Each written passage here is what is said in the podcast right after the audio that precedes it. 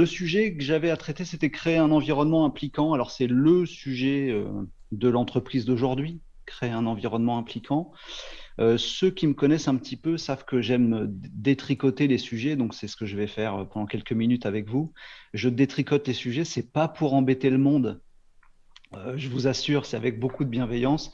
C'est pour faire réfléchir, pour saisir l'essence des choses, les, vraies valeurs brutes, les choses importantes et sages dont on va parler ensemble, et puis chacun pourra construire après ses, propres idées. Donc on va donc euh, détricoter ce sujet ensemble. Euh, tout ça est plein de bienveillance, d'humour, etc., et de petites histoires, mais faites gaffe, on n'est pas à l'abri de dire des trucs intelligents aussi ensemble. Donc euh, voilà, j'ai mes propres convictions, elles évolueront grâce à vous. Je vous invite à, vous faire aussi votre propre opinion et à faire évoluer vos, vos croyances pour tracer votre, votre chemin à vous. Je vous invite donc à douter raisonnablement le doute raisonnable, il paraît que c'est un des, leviers de la sagesse. Donc je vous invite à douter raisonnablement de ce que je vais dire. Et ça a déjà commencé puisque la première phrase que je vous ai dite tout à l'heure, c'est que l'implication, c'est le sujet de l'entreprise d'aujourd'hui, alors que moi, personnellement, avec ma petite expérience qui vaut que ce qu'elle vaut, j'y crois pas du tout moi-même. Je, pense que l'implication, c'est le sujet de l'entreprise euh, foupoudave, ceux qui ont euh, la, référence euh, foutu pourri d'avance. Euh, celle dans laquelle les entreprises dans lesquelles on a besoin que nos salariés soient impliqués, sinon ils font n'importe quoi. Ils travaillent mal et c'est pas bon pour la boîte. alors avant, c'était beaucoup plus simple en fait. Il suffisait de donner, de signer un contrat de travail, de donner une paye de dire aux gens ce qu'ils devaient faire, ils le faisaient et puis c'était euh, c'était réglé. Tu me fais ce boulot-là, en échange, je te paye ton temps. C'était simple. Ça, c'était les boîtes euh, d'hier, d'avant-hier. Il y en a encore plein aujourd'hui et c'est peut-être encore la majorité des boîtes aujourd'hui. Maintenant, il faut que les salariés soient impliqués. Sinon, ils s'en vont, sinon, ils sont pas agiles, sinon, ils se dépassent pas, sinon, euh, euh ils s'engagent pas, ils se barrent, ils innovent pas, euh, ils foutent rien pour certains, etc., etc tout ça est un petit peu provoquant, on est d'accord, mais c'est pour qu'on ait des réactions tous ensemble. Euh, cette logique de l'entreprise qui se met à chercher l'implication des gens comme nouveau moteur de ces ressources humaines, parce que avant la paye suffisait et que maintenant ça suffit pas, eh ben cette logique-là, je pense que la crise Covid est passée dessus, euh, en mode je défonce tout pied au plancher.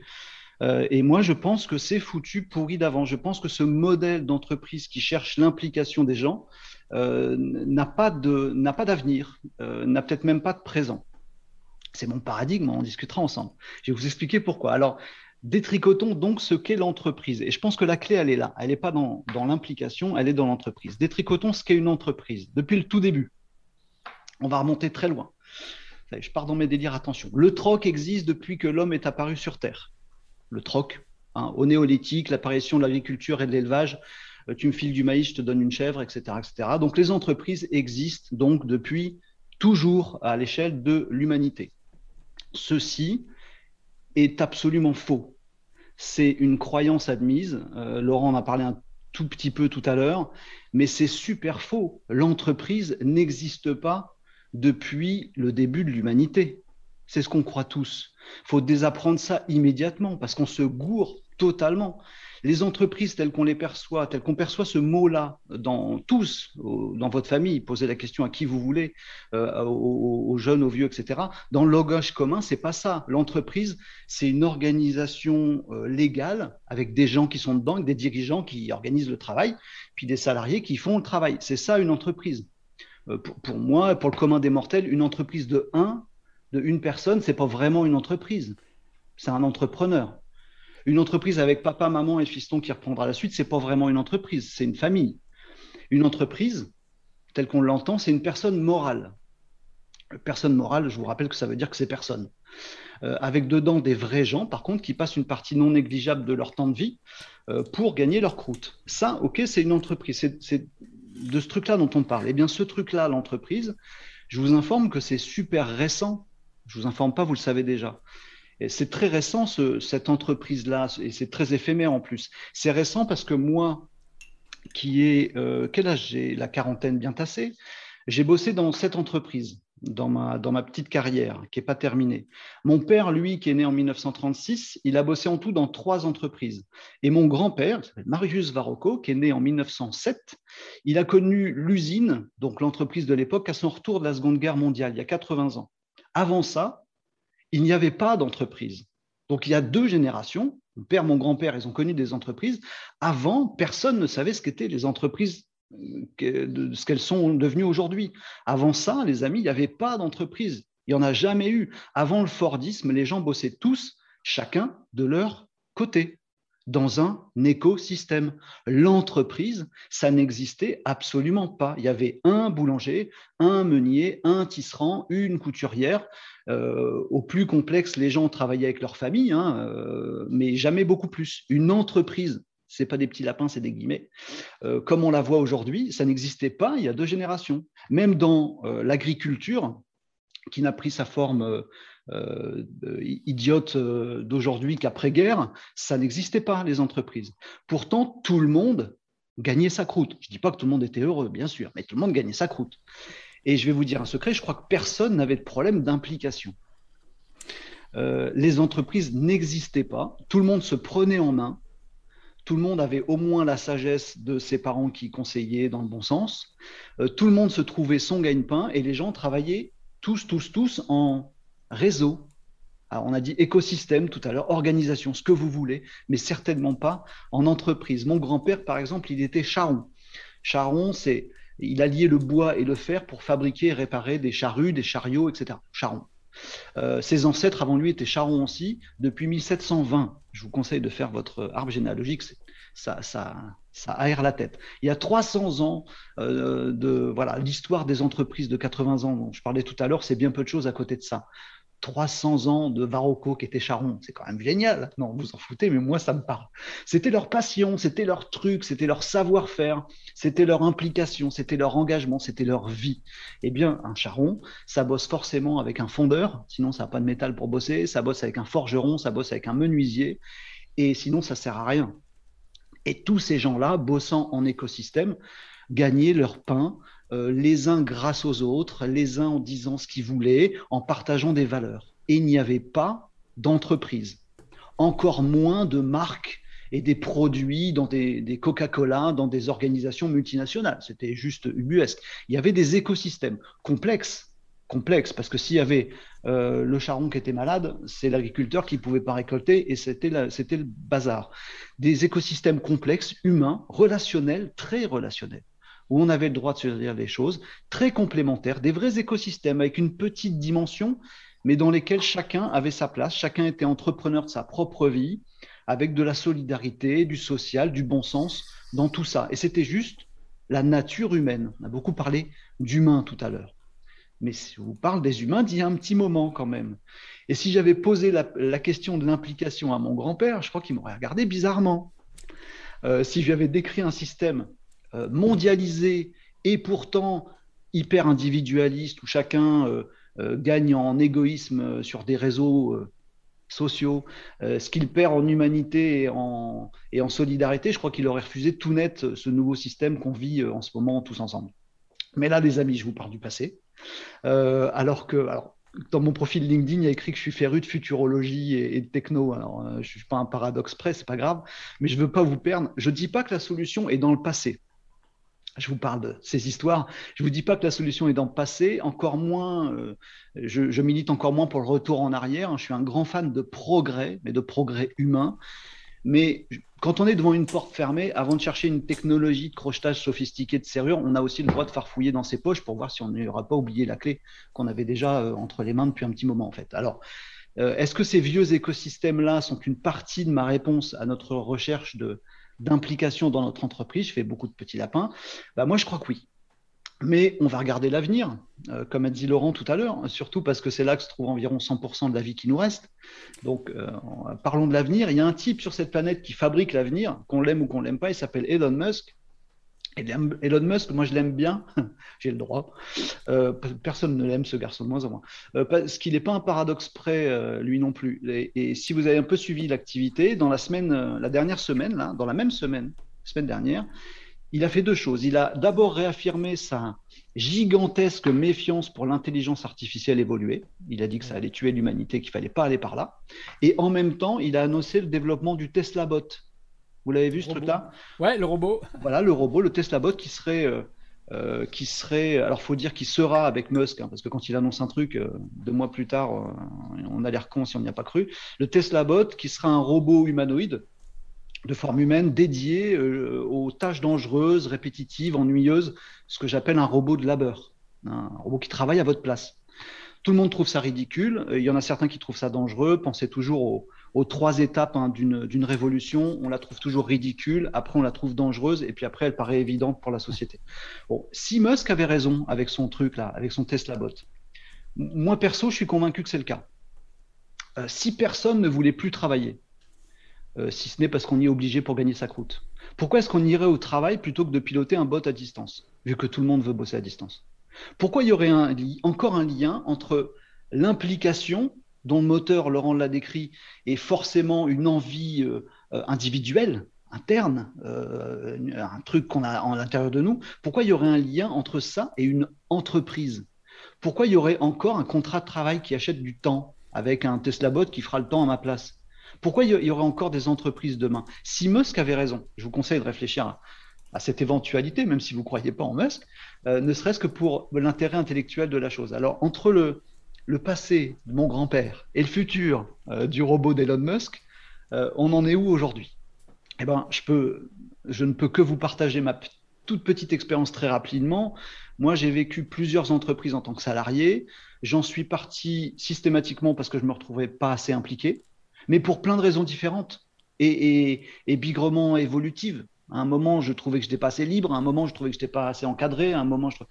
plein de raisons différentes en fonction de l'âge que j'avais dans ces entreprises. J'ai fini par créer ma propre boîte, l'agence 404, il y a 15 ans de ça.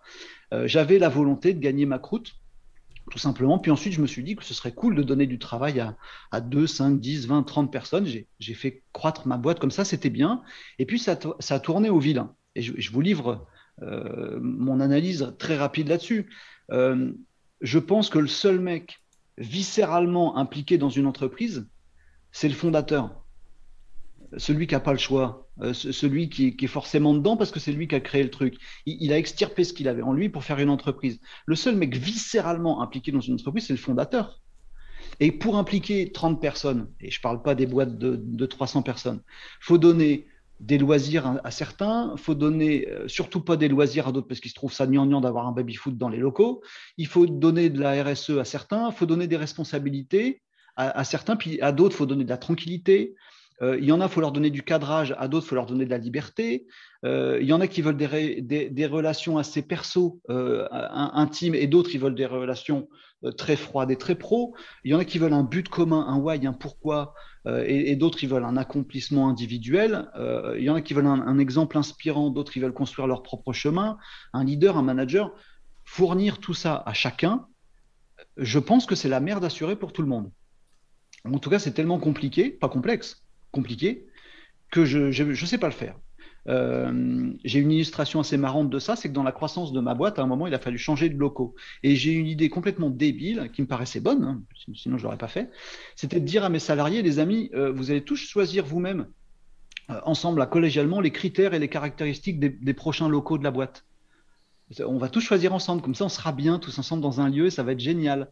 Alors certains le voulaient euh, dans le centre-ville, d'autres à côté de chez eux, certains voulaient de l'open space pour être tous ensemble, d'autres disaient ah ben, je vais enfin avoir mon bureau de chef, euh, certains disaient je veux un grand parking, d'autres voulaient que tout le monde vienne à vélo. Je vire qui? Pourquoi j'avais posé cette question? Pourquoi j'ai fait cette bêtise? Je ne me suis pas rendu compte. L'autre aspect marrant de ça, c'est qu'il n'y en a qu'un seul dans la boîte qui pouvait plus donner son avis, qui pouvait plus rien décider et à qui on ne demandait pas, c'était moi au point que j'avais envie d'être un salarié de ma propre boîte. Je me dis, c'est quand même vachement plus enviable. J'aurais droit au chômage, j'aurais des tickets resto aussi, j'aurais mes primes de vacances. Si j'étais salarié, je serais vachement mieux que si j'étais patron quand même. C'est la position la plus ingrate, franchement. Alors, un jour, avec mon associé Vincent, euh, lassé de pas réussir de, pas réussir à faire le bonheur de salariés, de nos salariés, hein, c'est ça qu'on voulait. On s'est dit qu'on allait peut-être s'interroger sur le nôtre de bonheur. On a lu euh, Reinventing Organization dont parlait Loïc tout à l'heure qui est derrière moi. On a inventé, euh, nous, l'organisation qui nous plaisait. Hein. clairement, on n'a pas suivi le bouquin à la lettre. on s'est dit, vas-y, on fait le truc qui nous fait plaisir à nous et qui fait du sens pour nous. On a une organisation dite opale, mais vraiment, on a fait notre construction à nous en reprenant tout d'une page, blanche, libérée des, des conventions. C'était super exaltant. les, les légistes nous ont regardés comme des martiens, mais on s'en fout, on l'a fait quand même. Aujourd'hui, on a cinq fois moins de salariés euh, et on a un écosystème bien plus grand et plus complexe que ce qu'on avait avant. C'est une autre organisation et j'ai du mal à dire entreprise. On est impliqué dans un projet à bloc, c'est le nôtre, on l'a construit. Et on interagit avec d'autres qui ont leur projet à eux, qui fait écho au nôtre, et ils sont impliqués à bloc dans leur projet à eux. Je ne dis pas que c'est de l'individualisme, on bosse ensemble mais chacun a son moteur. Puis il y a des moteurs qui tournent ensemble, des moteurs qui s'entraînent, puis il y a des moteurs qui se ralentissent. C'est pas grave, on a nos complémentarités, ça nous fait travailler ensemble et on est un maillon de l'ensemble. Euh, euh, Laurent le disait tout à l'heure, on sait même plus si on est nous en train de servir quelqu'un d'autre ou c'est quelqu'un d'autre qui nous sert ou si on est, on sait plus, mais on fait partie d'un organisme vivant. On est une cellule, on est un organe, je ne sais pas quoi, mais on n'est plus une entreprise, ce truc euh, mécanique dans lequel il n'y a pas de place à mon avis, pour des choses non mécaniques comme l'implication. À mon avis, il n'y a pas de place dans une entreprise mécanique pour des choses comme humaines, comme l'implication.